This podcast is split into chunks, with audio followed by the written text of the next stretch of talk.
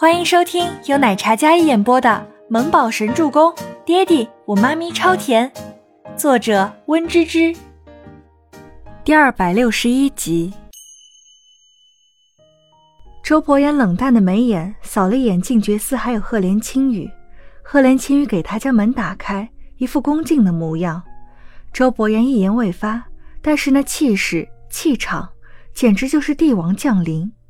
本以为静觉寺就是帝王般的人物，但是看到刚才那样的周伯言，全喜出惊觉，这个周伯言真的今非昔比了。那气场碾压方圆十里呀！周伯言进门，然后将门关好，静觉寺松了一口气。唉，吓死我了！上次我在至尊皇宫遇到小嫂子之后，伯言就说我是扫把星，让我离他老婆孩子远点儿。免得牵连。天知道，刚才伯言的眼神看过来的时候，我真觉得自己就是扫把星，差点被眼神杀死。唉，吓死我了！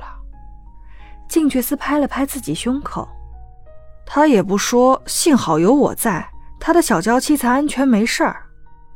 静觉寺深呼吸一口，赫连青羽倒是没那么夸张。我看你是对他有阴影吧？以前被揍怕了。赫连青羽看着那妖孽说道：“啊，什么揍怕了？”全喜初好奇的问道。“不许说！”静觉司一个威胁的眼神给了赫连青羽。就是，伯言还在国外的时候，他生事，惹了他被抱走，见一次揍一次，不打不相识。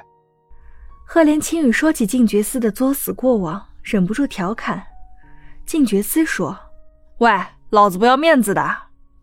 静觉寺冷眼看着自己的兄弟，啊，他会打人？不会吧？全喜初倒是有些惊讶。周伯言以前是个学霸，看样子是只会读书的斯文人，怎么能打得过静觉寺？他可是听闻静觉寺是被送去历练过的，因为静家老爷子的身份可是老将军。伯言性子冷，身手不凡，他也失踪。非要找事儿，就，哼，见一次挑衅一次，挑衅一次被打一次。赫连青羽看着静觉寺那副郁闷的模样，忍不住轻笑出声。我就听说过伯言揍过一个人，也是某些人过于欠揍。赫连青雨继续损着好友，啊，那你为啥要去惹他呀？在国外遇见的，看他长得挺帅，以为就。渐渐的去挑衅了人家，说人家是小白脸，然后就被打成猪头了。往事心酸，太心酸。静觉寺都不忍心回忆。全喜初听到那个理由，没忍住笑了。果然很劲少。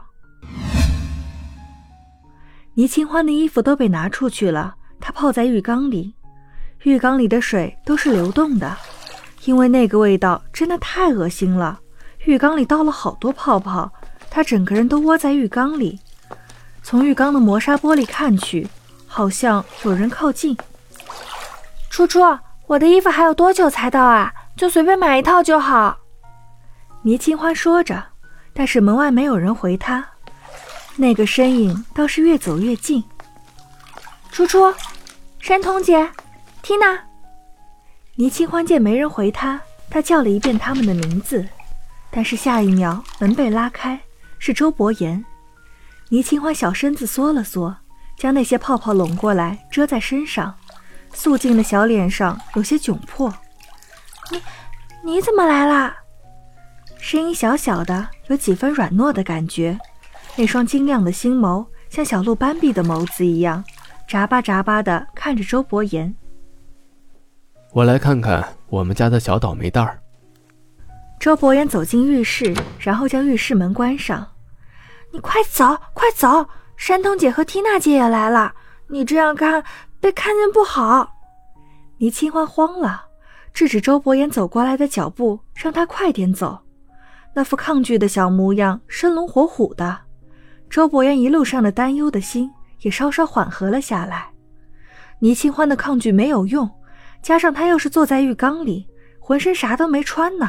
压根儿没有气势，只能努着嘴，然后眼神制止。周伯言走过来浴缸边，倪清欢抱着身子往大大的浴缸那边缩了缩。你说你怎么这么笨，就不知道躲躲？嗯？周伯言虽然有些恨铁不成钢，但是这小家伙在他心里一直都是一个单纯可爱的小笨蛋。遇到事以前就只会跟人理论，但是那时她是倪家光芒万丈的大小姐，如今变成了普通的倪清欢。她也知道。她就算再躲也躲不掉，就像那次在医药大厦门口被脑残粉攻击的时候，就在刚才 Kevin 来汇报的时候，他连会议都推迟了，直接赶了过来。一路上都是上次他被人攻击的无法还手、无处躲避的委屈模样，一颗心像是被什么狠狠拧着，直到现在看到他身上没有伤，心才稍稍放心。伸手捏在他那张粉扑扑的小脸颊上，虽然有些教育的口吻，但是那深邃温柔的眼眸让倪清欢感觉很温暖。就我担心初初，毕竟他还要拍封面，我想都没想就挡在了前面。倪清欢软声解释道，看着近在咫尺的周伯言，不知道是浴室里雾气太热了，还是自己有些害羞了，他的脸好烫啊。没事的，没受伤，别担心啦。倪清欢从他的眼里看出了浓浓的关心，还有在乎。他笑了笑，那甜美的笑容看起来十足的可爱灵动。你先走吧，等晚上我再回家跟你说好不好？倪清欢缩在浴缸里，双手合十，拜托的小表情。要是被山童姐他们撞见了，他还要不要混了？而且。初初跟赫连青雨他们一定也在门外吧？天哪，他还要不要见人了？倪清欢觉得羞死人了。你太害怕被别人知道我们的关系了，我恰恰相反，我恨不得全世界都知道我们的关系，知道你是我周伯言的妻子，是我的女人。周伯言伸手将她身上的泡泡抚开，温水里她那雪白细腻的肌肤染上一层粉嫩的晶莹。那样的话，就不会再有人敢欺负你。周伯言伸手轻轻摩挲着她那细腻的肩膀，那话不像是呢喃自语，而是霸道的。本集播讲完毕，感谢您的收听，我们下集再见。